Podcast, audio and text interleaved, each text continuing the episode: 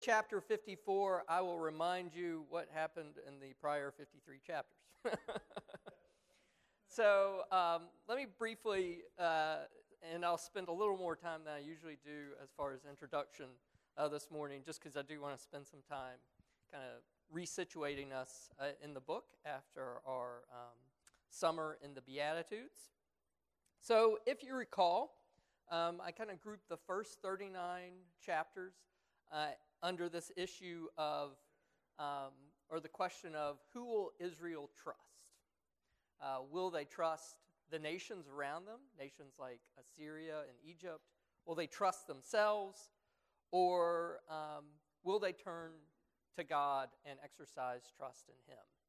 Uh, what prevents Israel from being what God intended for them to be? And the fundamental issue that Isaiah presented to us was their inability to trust God.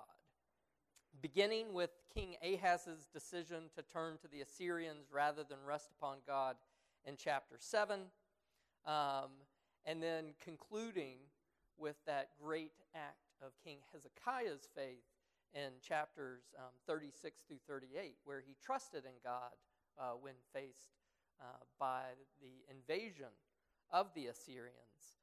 Um, Isaiah presents a message of a faithful God calling his people to trust in him. And even after King Hezekiah's great prayer and miraculous deliverance, you know, the, where the, you know, this army that's besieging them in a night, God does away with them. Um, but even after that, you know, the, the first section kind of ended on that note of where King Hezekiah, again, resorts to trusting in his material possessions. He trusts in self pride. He boasts to Babylonian uh, envoys of his, his great wealth and his kingdom's great wealth. And, and God pronounces the judgment that Israel will go into to captivity at the hand of the Babylonians. So then a new section starts in chapter 40.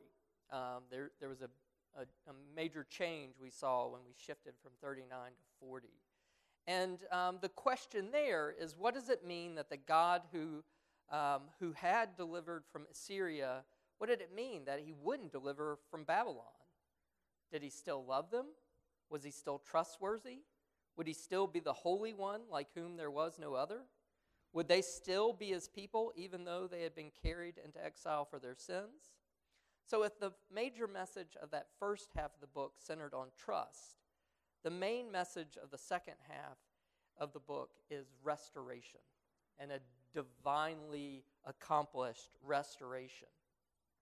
Um, and the, the underlying questions Israel has is can God restore? Does he have the power to restore? And then that, that deeper question does he want to restore?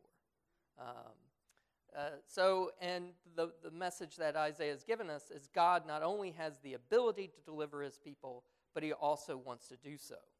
Far from having given up on his people because of their sins, he intends to use their lives as incontrovertible evidence of his sole deity. He's the Lord of history who delivered those um, who would turn to him, and he continues to be the Lord of history to deliver those um, who would turn to him in faith. Um, and the, the message we've kind of been seeing is God's trustworthiness does not end at the point of our disobedience. And the main figure um, from chapters 40 to 53 uh, has been the servant of the Lord, who Isaiah has presented in four distinct portraits. So that first portrait was in chapter 42, where the coming of the servant established justice, not just in the particular kingdom of Israel, but would bring justice to the entire earth, and not establish justice with the power of the world, but with a loving compassion that would not bruise a tender reed. God declares to the servant in that chapter, I will give you as a covenant for the people, a light for the nations, to open the eyes that are blind, to bring out the prisoners from the dungeon, from the prison, those who sit in darkness. The second portrait of this servant uh, took place in chapter 49, and there the emphasis uh, um, is on the servant who remembers and restores his people. Isaiah uses the physical captivity of the Judeans to transition into the moral and spiritual captivity and of Israel and the whole world to their sins.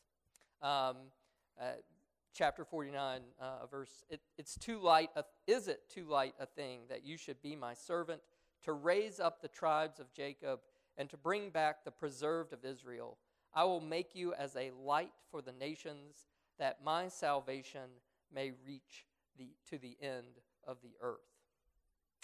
Chapter 50 turned to the servant's own point of view, and the distinctive feature of that third servant song is how it elaborates the sufferings of the servant. So we were introduced to the servant of the Lord, and now we see he's the suffering servant of the Lord. And in that chapter, it stressed the disobedience of Israel um, and the righteous servant's obedience. The servant willingly suffers because he obeys God, not because he's being punished for his own unrighteous disobedience. And the question that kind of arose um, out of that chapter or out of that servant song was why does this su- righteous servant suffer? Um, and the fourth portrait, the one of the servant in chapter 53, answered uh, that question. Um, it, well, it actually answered two questions. Why does the servant suffer? And how can a sinful people be restored and made holy? And chapter 53 answered both those questions. We, like sheep, have strayed from God, chapter 53 tells us, and the path of righteousness. But the servant, like a sheep, has taken our sins upon him and willingly sacrificed himself to propitiate our sins. The servant humbly obeyed to, even to death, but God exalted him and increased his offspring. Far from his death being fruitless and futile, because of his obedience, the servant will have the most fruitful life ever lived. Far from being childless, he will have children in every race on the earth.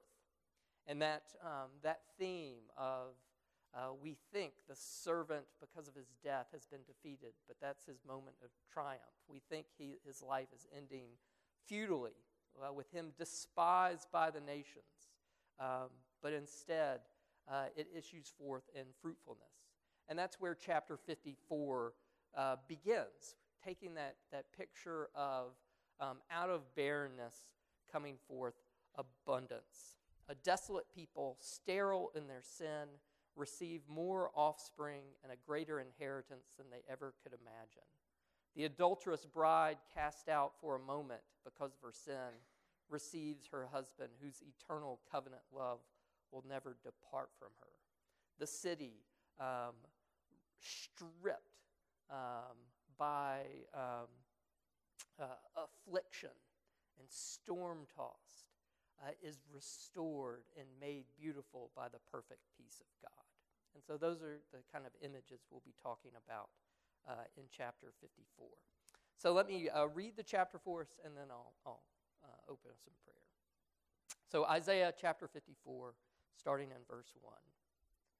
Sing O barren one who did not bear.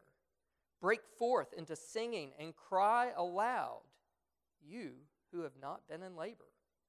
For the children of the desolate one will be more than the children of her who is married, says the Lord. Enlarge the place of your tent, and let the curtains of your habitations be stretched out. Do not hold back Lengthen your cords and strengthen your stakes, for you will spread abroad to the right and to the left, and your offspring will possess the nations and will people the desolate cities. Fear not, for you will not be ashamed. Be not confounded, for you will not be disgraced. For you will forget the shame of your youth, and the reproach of your widowhood you will remember no more for your Maker is your husband.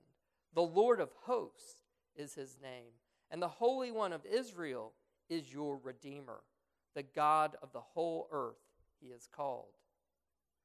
For the Lord has called you like a wife deserted and grieved in spirit, like a wife of youth when she is cast off, says your God.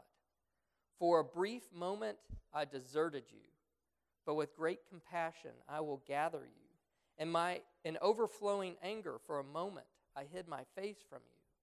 But with everlasting love I will have compassion on you. says the Lord, your Redeemer. This is like the days of Noah to me, as I swore that the waters of Noah should no more go over the earth. So I have sworn that I will not be angry with you and will not rebuke you.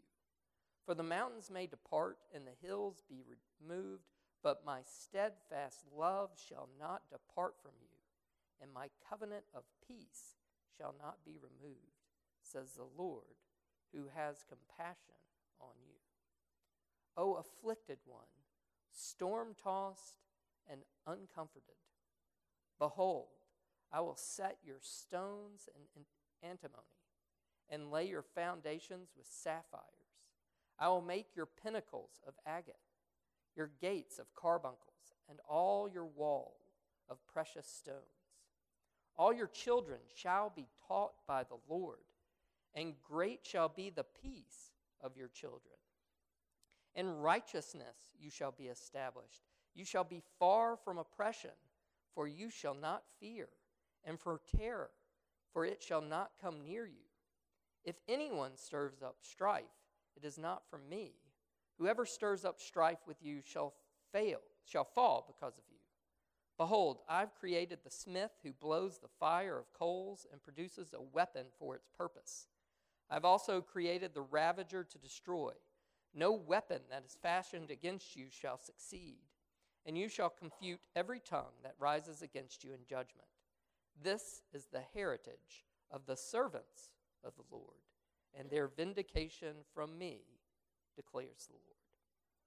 Thus far, the word of God. Let's ask Him to uh, increase its hearing in our hearts and to fill us with His Spirit that we might uh, understand and apply it to our lives. Almighty God, Father, Son, and Holy Ghost, we do worship you uh, for your great act of creation that uh, by your word and spirit, all was made out of nothing and all made perfect. Even uh, humanity, made in your image. And yet uh, we sinned. And by our sin, we marred your creation. And indeed, uh, we brought death into this world. But rather than uh, leave us to ourselves, rather than uh, abandon us, you and your love redeemed us. That you made the propitiation for sin that we could not make for ourselves. That you bridged the gulf between uh, yourself and us that we could not bridge. That you brought life out of death and that you have restored uh, your people uh, to yourself, and that you have uh, pledged your eternal, everlasting love that will never let us go. And indeed, you filled us with your very spirit that we can lead, lead the lives that you call us to lead, that we can grow in the grace and sanctification that you uh, uh, act in us by your Spirit.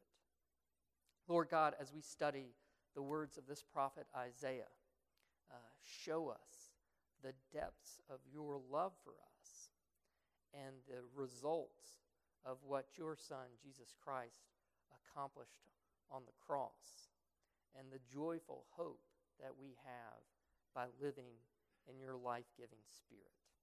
Show us that this day. We can't see it with human eyes. We need the eyes of faith that you alone provide to see and to perceive and to hear your good word to us. And we ask these things in Christ's name by the power of your Spirit. Amen. All right, so three word pictures in this chapter. Um, uh, and I, I, like the, the label that the ESV has given to this chapter three word pictures that describe this eternal covenant of peace. So the first one in the first five verses is a portrait of a barren woman. The second, uh, from verses 6 through 10, is of a deserted wife. And the third, um, from 11 to 17, is an afflicted, storm tossed city. So, what I want us to do this morning is just kind of work through these three images, and then at the end, hopefully, kind of see their common uh, theme uh, that ties them all together. So let's start with in verses 1 through 5. Um, you have this uh, God addressing this barren one. And um, there's several imperatives that God gives in this address to the barren one. Um, what are those imperatives? What does God call the one who is barren to do? So, what are some of the things the barren one is, is instructed to do? Yeah, Ronnie. Yeah, burst into song and shout for joy. And notice that's the exact opposite of what we would anticipate someone who is barren of doing. We would expect the barren woman to be mournfully bewailing her lack of offspring and, and pleading for an increase. You know, sort of um, think Hannah, you know, uh, um, outside uh, the court. you know, are you drunk? You know, she's just pouring out, you know, her grief before the Lord. That's what we expect uh, a barren one. But instead, the barren one is instructed to sing, to shout with joy. Okay, good. And we'll come back sort of why in just a second. So, one instruction is to joyfully sing. All right, good. What else is this barren one instructed to do? Make room. yeah, enlarge your tents. Um, break out the plans for that addition to the house.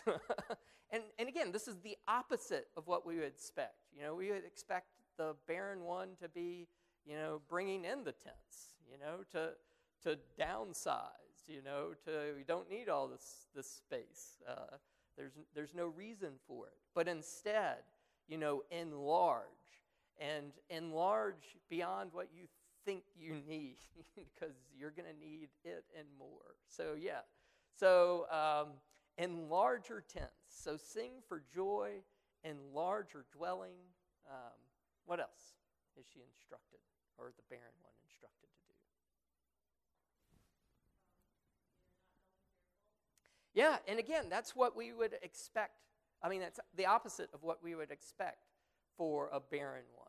You know, again, and in this age, you know, children are your uh, retirement plan.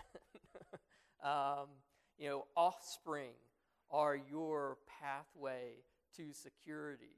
And so, without those offspring, there's a lot of fear. Um, uh, there's a lot of um, shame, you know, to sort of, again, to go back to examples we have of, of barrenness. You know, think of the way that um, uh, Leah mocks Rachel for her lack of children and sort of, you know, surely this is a sign that God loves me more than you. And the way, all the kind of fear and shame that a barren one uh, might feel um, and does feel. But in this case, um, no fear. Um, fear. Um, uh, uh, fear not disgrace. Um, fear not uh, shame. There's nothing to fear. So we have someone who's labeled barren, commanded to sing in larger tents, and fear no disgrace or shame. Why? What, what's the reason for this confident uh, joy?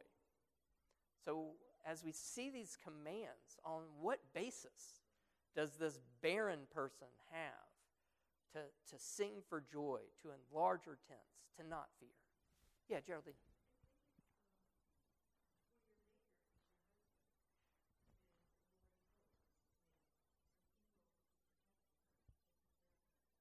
yeah, that there's this, you know, the change is who her husband is. Um, and there's a sense, and I want us to sort of think of chapter 54 being the, the product of chapter 53.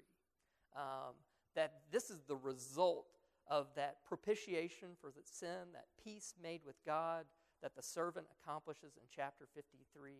The result of it is chapter 54. And so this change is produced so that the one who had been barren and fruitless uh, is now, you know, enlarging her tents. And notice she's enlarging her tents not because of her own reproductive capacity, but because of who she's wed to. You know, who her redeemer. So, you know, because of her maker. Um, and, uh, you know, notice the, the labels that are given there. For your maker is your husband, the Lord of hosts is his name, the Holy One of Israel is your redeemer, the God of the whole earth, he is called. So, her, her husband, her redeemer, is the Lord God Almighty. And that God can bring fruitfulness out of barrenness. Um, and, you know, it's this beautiful picture that she's, she's more fruitful than she could ever have been by just natural capacity alone. Um, it's, it's this fruitfulness is, is beyond those who, you know, beyond those who are mothers. this barren one, her tents will be more filled than theirs. Other things we want to say about, you know, why? So uh, Geraldine put her finger right on it because of what who God is and what He's done, what His relationship is um, to His bride.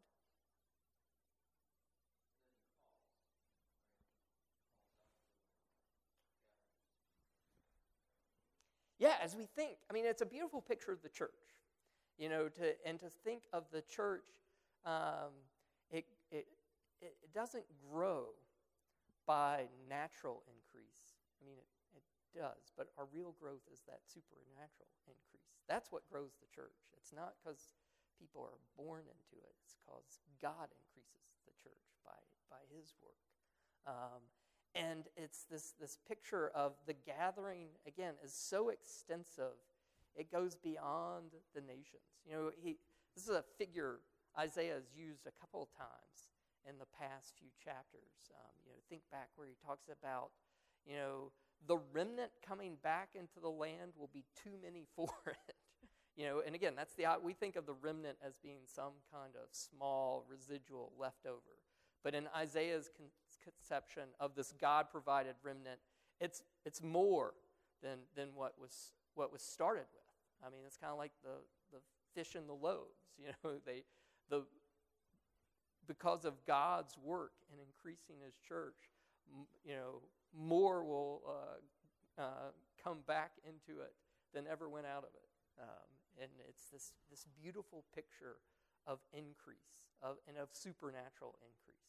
And it gives, you know, that charge that her charge is to faithfully enlarge her tents, to, to gather in these offspring that um, yeah, that she had no, uh, um, yeah, that weren't the fruit of her womb.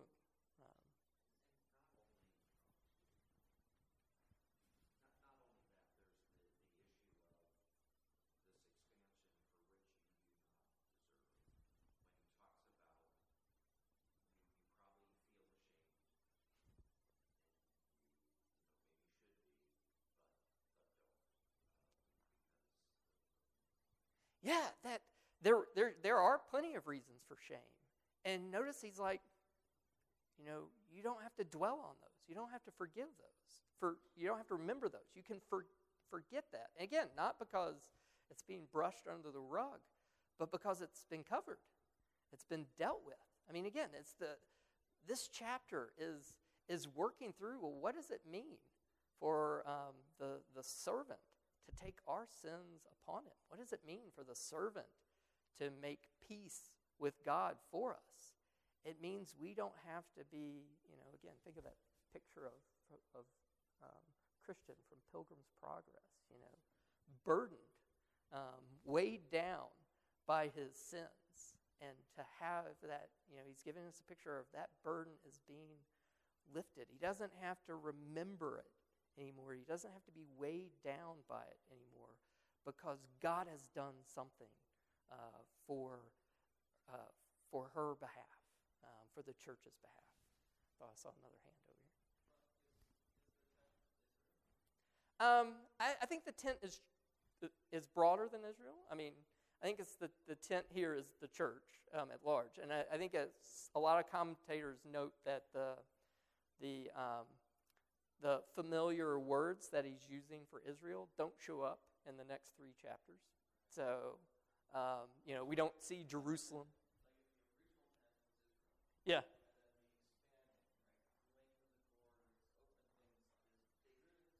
Yeah, the, I mean, the, the, the conception here is that this people that's going to be gathering in this tent is beyond just one nation state. You know, it's, this, this, is, this tent is going to stretch to encompass the entire earth. Um, so I think it definitely includes Israel and starts with Israel, but it's broader than that.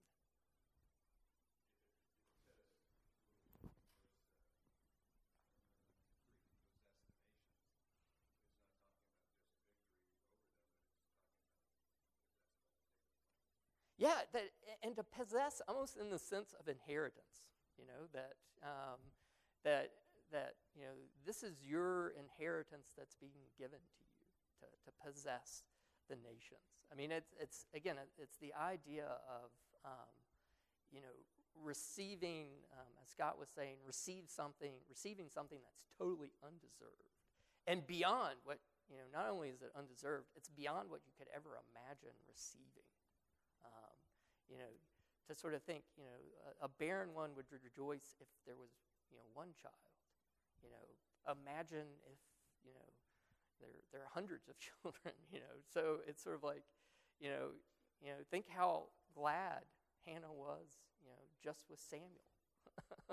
um, and she's granted other children, we're told, after Samuel. But, you know, that, that, that could be it for her, you know, and she's thrilled, so thrilled she's willing to, you know, to give them back to God. um, you know, she's so joyful just for the one. And, and again, God blesses her beyond her conception. And, that's the kind of picture we're being given here. All right, great. Anything else we want to say about picture number one?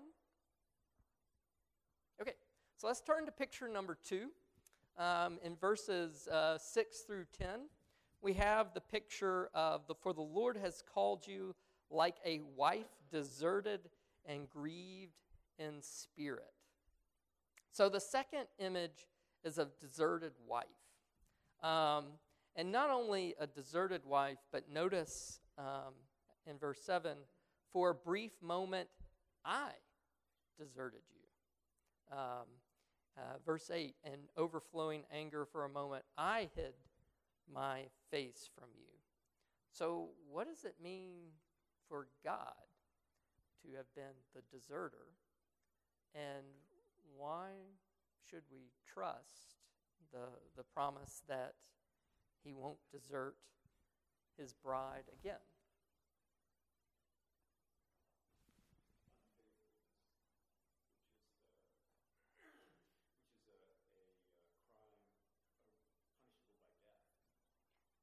So for the, for the bride's unfaithfulness, he's, he, he deserted her for a moment. So, yeah. Do we have any any uh, any sense that um, this bride's not going to be unfaithful again? I mean, I mean, eh, eh, you're putting your finger right on it for her unfaithfulness, and he doesn't, uh, you know, it, he he's he um, he doesn't detail all the unfaithfulness here. There are other places in the prophets that use the same image of a bride and as an adulterous bride, and and shows God's just cause for, um, for issuing her a certificate of divorce or for sending her away.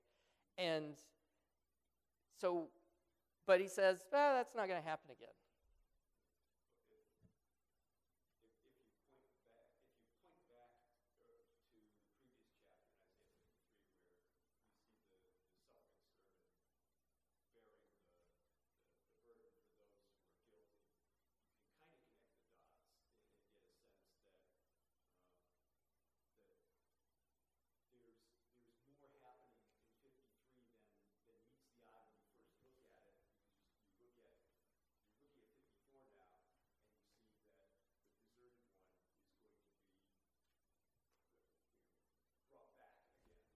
Yet, because of the acts of the servant, um, there, there will never be a, a, desertion. And again, you get different commentators. Calvin says it wasn't just a, it wasn't a real desertion; it was the appearance of desertion, because you know the bride stopped looking at her husband and turned away to her own sin, and so um, because of that, you know, she felt deserted. So I mean, so again, we can kind of get into the that, but to sort of, I, I think the claim that Isaiah is making, though, is more along your lines.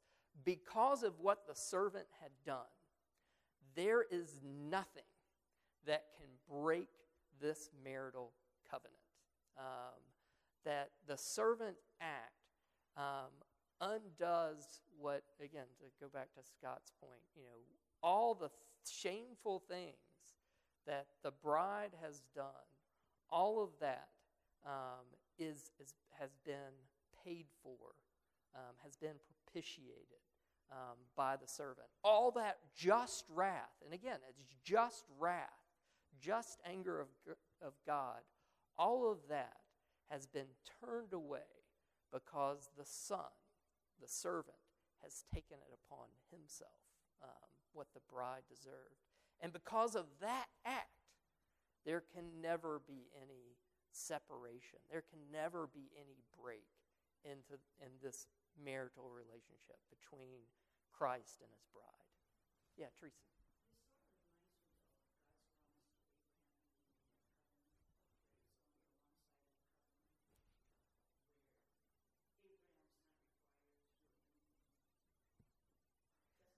yeah, it's it's it's a fulfillment of that. You know, again, there's when we read the covenants, it's not like um, you know, it's not a succession of well, that contract didn't work. Let's initiate a new contract.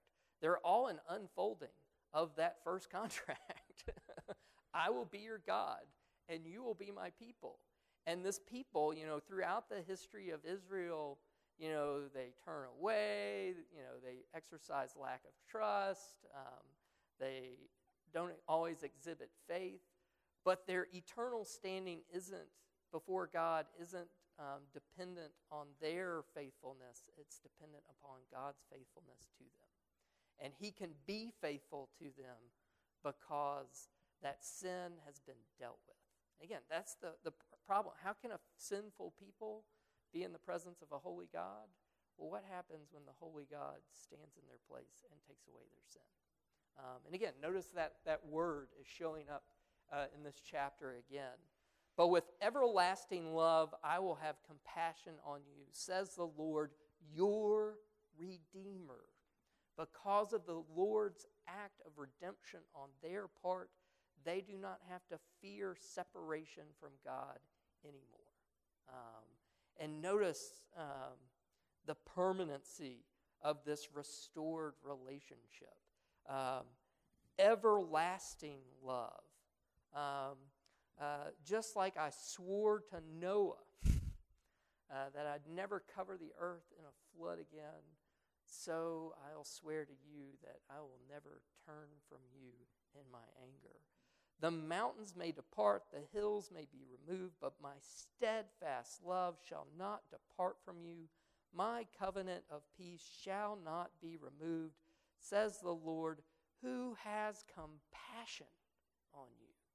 You know, and notice the emphasis as we think about, you know, all right, the, the bride will never be deserted again. It's not because of any quality of the bride, it's because of the qualities of the bridegroom. You know, notice that three times the word compassion. With great compassion, I will gather you, verse 7. With everlasting love, I will have compassion on you, verse 8.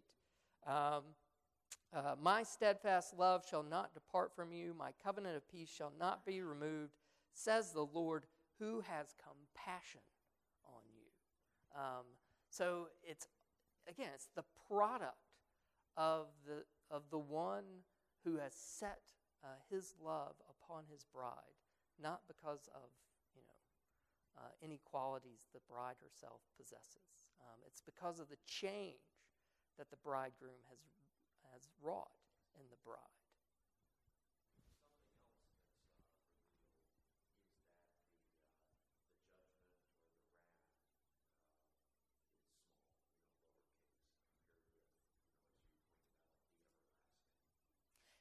yeah, the, the contrast, yeah, the contrast is that, that, that judgment you felt, that anger you felt, that wrath you felt was small. You know, for a moment, you know, notice how it's, it, you know, it, it might feel long, it might have seemed long. yeah, that's an instant, that's a moment in a narrative of eternal love. You know, um, it's sort of like you know, um, you know the that's the feather on the scale compared to the you know twenty ton weight. you know, it, it's a moment. Um, yeah, you're absolutely right. Uh, the contrast that's being given, whatever anger you or, or wrath you might have felt uh, coming from me, was momentarily, and that is a blip compared to the to the everlasting love that I have for you. Anything else we want to say about our second picture? Um, so we've got beautiful picture of a barren one um, who is, is blessed with an unbelievable fullness that she sings for joy, enlarges her tents, and has no reason to fear. Then we have the picture of uh, a bride who had been deserted because of her unfaithfulness, and she knows that, mm, you know, I could be unfaithful again, but that something, uh, her bridegroom, who her, because of who her bridegroom is, and what her bridegroom has done for her, she has absolutely no reason to fear separation, that this covenant will not be broken. Yeah, Daniel. Yeah.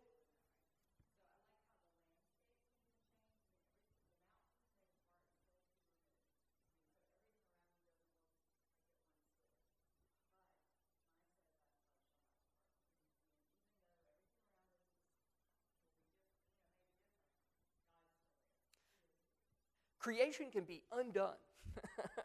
and I, am glad you, you, you know, to sort of see the tie. So, you know, um, uh, as Geraldine said, you know, uh, the barren one's husband is, is her creator, is the maker, you know, is the one who's created all the earth. The whole earth can be undone to, to be dissolute, you know, and God's love uh, for his bride will still be there. Everything else can completely unravel um, and, and be, you know, put back. We've been disassembling like Playmobil and Legos and like putting them back in their original boxes because, yes, I'm that kind of person who save the original boxes and make sure all the pieces go back in each box. Um, you know, all of that can be undone, and um, but the the you know all the creation can be undone, but the this eternal love will still remain. All right, well, let's talk. Um, we got uh, 10 minutes to talk about our third image. Um, uh, the city, and even though he doesn't use the word city, um, you know, notice he's using all the elements of a city. Um, uh, I will set your stones uh, in antimony, lay your foundations with sapphires. I will make your pinnacles of agate, your gates of car- carbuncles, and all your wall of precious stones. Um, let me turn my page so I can actually get to my question. Um, so, this third image uh, is of an afflicted, storm tossed city being rebuilt. So, what would you say this new city looks like? What are the qualities or characteristics of this, this restored city, this desolate city that's now been remade? Yeah, Ronnie.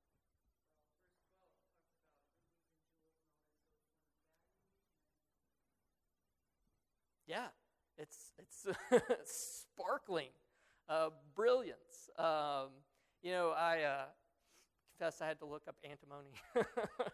Forgotten. I should know this because of chemistry, but had to go back and look and look. Um, and it's it's it's a metallic element, but it's shiny.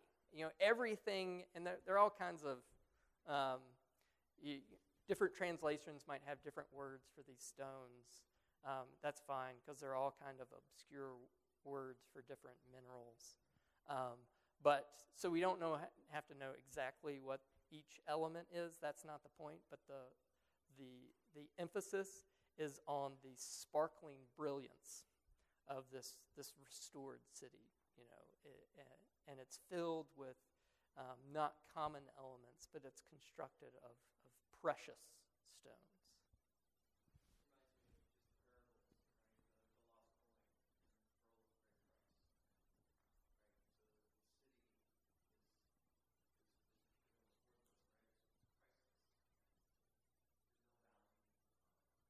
Yeah, I, I um, there's a great quote from Calvin um, that, that's on this exact point.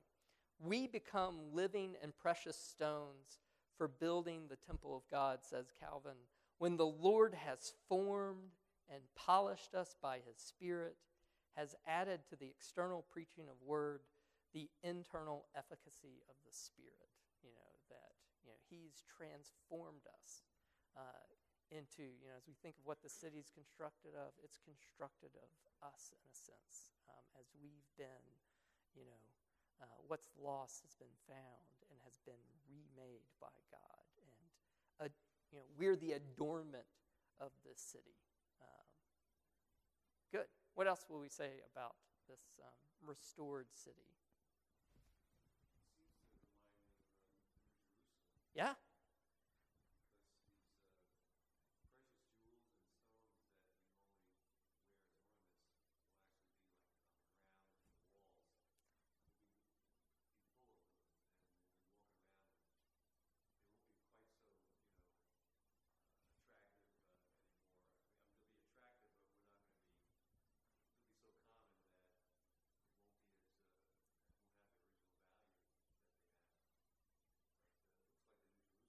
Yeah, I was thinking a lot about, again, um, if you think back, for those of you who were with us when we did Revelation, you know, there's a reason John loves the book of Isaiah, is because Isaiah uh, foresaw what, what John's describing as well. You know, this reno- renewed city of God. And city is a really important concept um, in the book of Isaiah. We don't have to go through all of it today, but because um, we'll hit city again uh, in later chapters, and, and maybe there I'll kind of work out some of, of Isaiah's um, urban theology. But, um, but just to put it in a nutshell, there's a contrast between the city constructed by humanity apart from God. Um, and we saw that city, um, and it, it, it, gave us that, that uh, you know, remember back where he, gave us that picture of this um, ugly city that's, that's literally corrupting the earth and rendering it, the earth barren. Um, you know, we talked a lot about the physical environment, you know, how the, our environmental crises that we face are so often the product of human sinfulness, um, the growth of, humani- of human sin. It's not the growth of people themselves, but the growth of human sin that destroys God's good creation. Um, so there's that bleak um, city that brings death. And then there's this, this New Jerusalem, um, that, you know, the city that God plants on the hill where the nations uh, stream up to, and the gates are wide open to receive them because there need be no reason to fear. And it's that city that he's depicting for us. Um, this city where, um, yeah, that that is at perfect peace and rest, and where what what is you know valued above all things is common because there's something else attracting people's attention. Yeah, Teresa. Um, I, I would say it's a symbol of what heaven's like. Um, is what I, I you know, um, the New Jerusalem is it's the city of God. So this is a picture of of, yeah, of us uh, remade eternally in our eternal home. Yeah, John.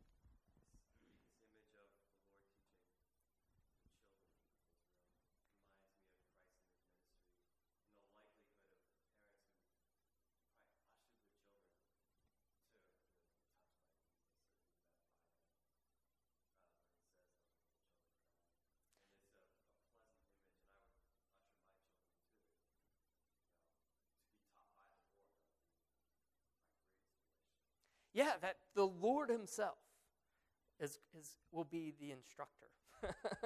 and, you know, the, the children that will fill the city, you know, won't, yeah, that they will be, you know, this direct instruction by God. And again, it's the way that, um, you know, Calvin, again, on this verse, that's what he was talking about. You know, it's the, this, in, in you know, for him, there's the ex- external preaching of the word, but it's the internal preaching of the taking that external word and preaching it to ourselves. That's what makes um, effic- efficacious instruction.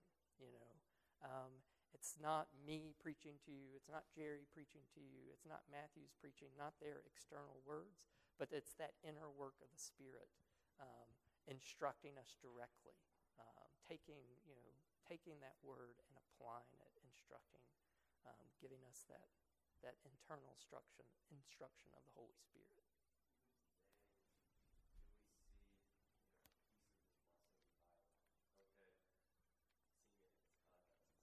Yeah. Yeah, and again, it's it's you know when anytime we think about um, what Christ has accomplished, you know we're always talking about the now and the not yet. We always get a foretaste of it now. Um, and again, that's the, the role, part of the role of the Holy Spirit is this, the way that the Spirit instructs us directly, um, you know, through the Word, through the means of grace.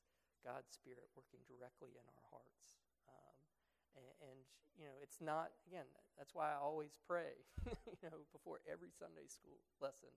It doesn't matter what I've prepared this week. You know, what matters is what the Spirit is going to teach us in this moment. And um, imagine that, again, that's a foretaste of what heaven's like, this direct instruction by God. Good. So we've got a beautiful, sparkling, bejeweled city, bedazzled. Um, we've got direct instruction by God Himself. Um, what else might we say about our city?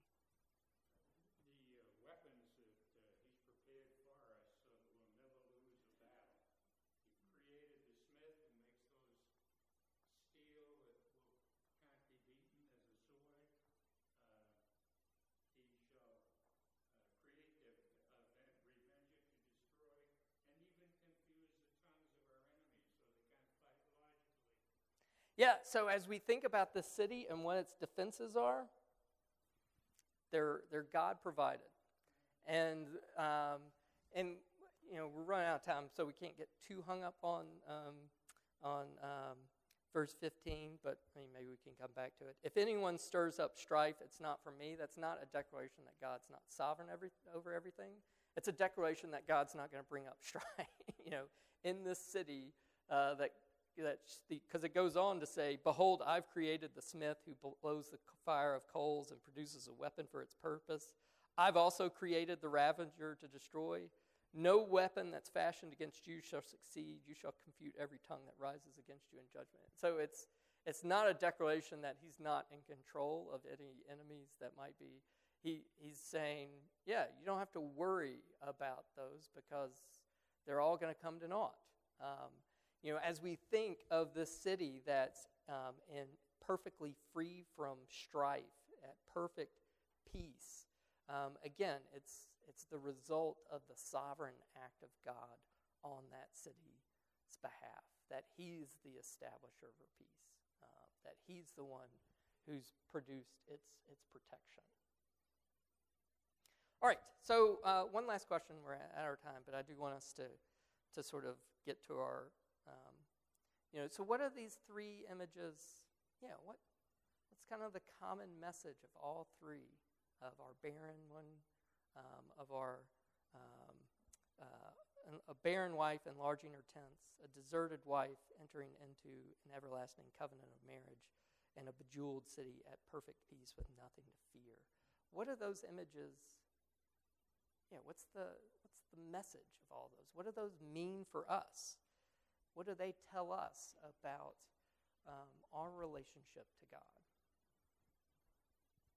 What's your, yeah, what's your main takeaway point from this, the, these three images? Yeah, Teresa. Yeah, the confidence that we should have. because the you know again our confidence doesn't rest on ourselves because we know um, again because we have um, because we have been instructed by God we know our inherent instability um, we know our lack of faith um, so our confidence rests not on ourselves but on Him um, and we can be exceedingly confident I mean so confident that we can enlarge our tents. um, uh, yeah, good.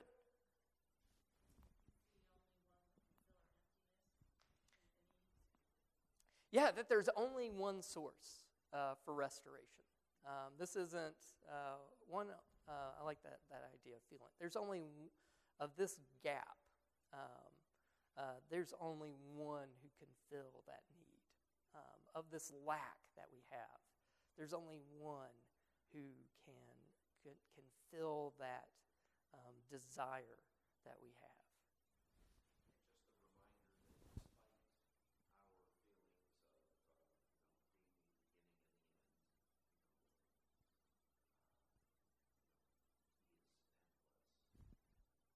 Yeah, again, uh, part of Israel's problem, part of our problem so often is thinking of, you the, that the seen, it begins with us and it ends with us. You know, that the seen world um, encompasses, um, you know, what's important. And there's the sovereign, almighty, creator God um, whose love for us goes beyond the extent of the creation, um, you know, both in time and space. Again, that always gives me headaches to think about because it's beyond my mental capacity.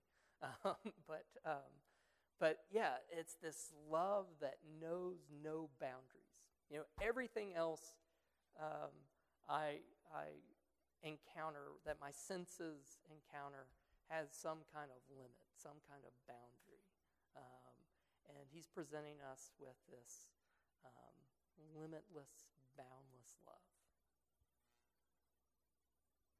Anything else we want to say about our, uh, our portrait here. So it's, uh, you know, the thing I want you to take away from this is because of chapter 53, you know, that great presentation of, you know, that great prophecy of Christ's work. Now we see this prophecy, this declaration of what that work produces. It produces confident joy um, that doesn't have to fear, um, that can rest um, in the, the filling and instruction of this God um, who made all things and who, um, who has committed himself to us for all time. That is a beautiful picture and uh, a reason for worship if I've ever heard one. So let's close in prayer.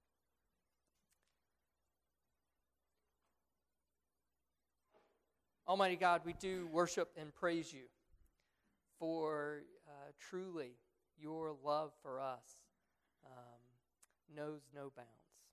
And uh, it's hard for us to imagine uh, the depths of your love that would cause uh, you to place the suffering we deserved upon your Son to restore us to you forever. Um, what an amazing picture that um, that we can spend a lifetime um, trying to probe and never finding the limits of that love um, and of this uh, covenant, this eternal covenant that you have uh, accomplished through the work of your Son, Jesus Christ. And as Teresa said, that you took um, both sides of the covenant, both sides of the obligation. You took upon yourself that we might have peace and restoration and righteousness um, and holiness because they are gifts from you. Um, help us uh, in the coming hour to worship with joy. Help us as a people to always be uh, looking in confident faith to enlarge our tents, to, um, to share this good news, and to be participants in your bringing in a uh, numberless offspring uh, that will cover the entirety of the earth um, as you establish your everlasting bride, uh, your church. Uh, we pray these things in Christ's name by the power of your Spirit. Amen.